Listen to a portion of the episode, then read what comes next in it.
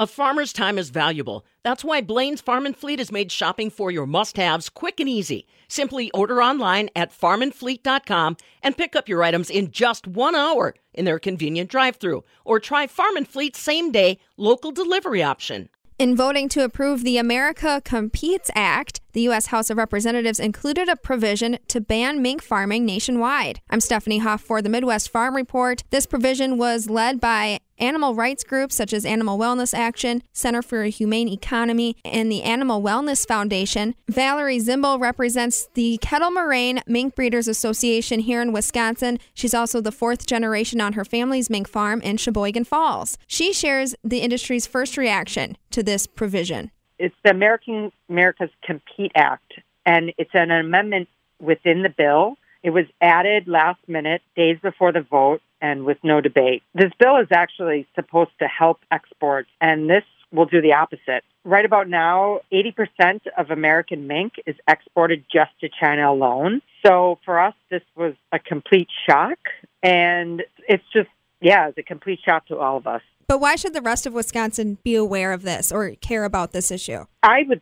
say why other people should other eggs and other people it's really because it's your your right to choose what you wear the government shouldn't be telling us what to wear and you know rural family farms will go out of business our landfills will increase money from outside the country that comes in will no longer come into Wisconsin, loss of jobs. And this is really coming from the animal rights groups. They're driving this amendment. And it's a domino effect. First, it's mink farming, then it's all of agricultural, and they want to put all of animal ag- industries out of business. And you know that's why we're asking all of your listeners and all of your the people you know to contact your senators, Senator Ron Johnson and Senator Tammy Baldwin, and let them know that you're opposed to this. Because I feel like if we don't help each other out in other ag, you know, other agricultural businesses, you know, we got to stick with each other. So we support the bill just not the amendment, you know, the added amendment on it. So if you could all take action and call your senators, that would be awesome.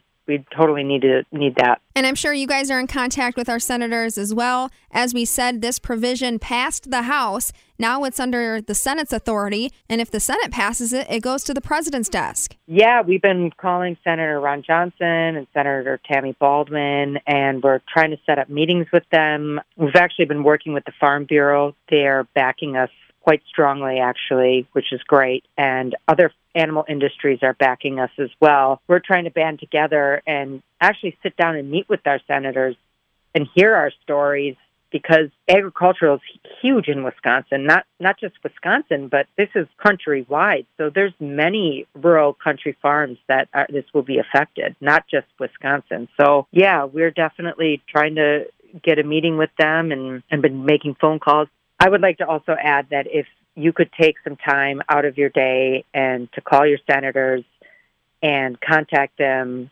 um, because, you know, if this gets passed, this is just the beginning of a domino effect. And we hope that, that we can all stick together and we need your help.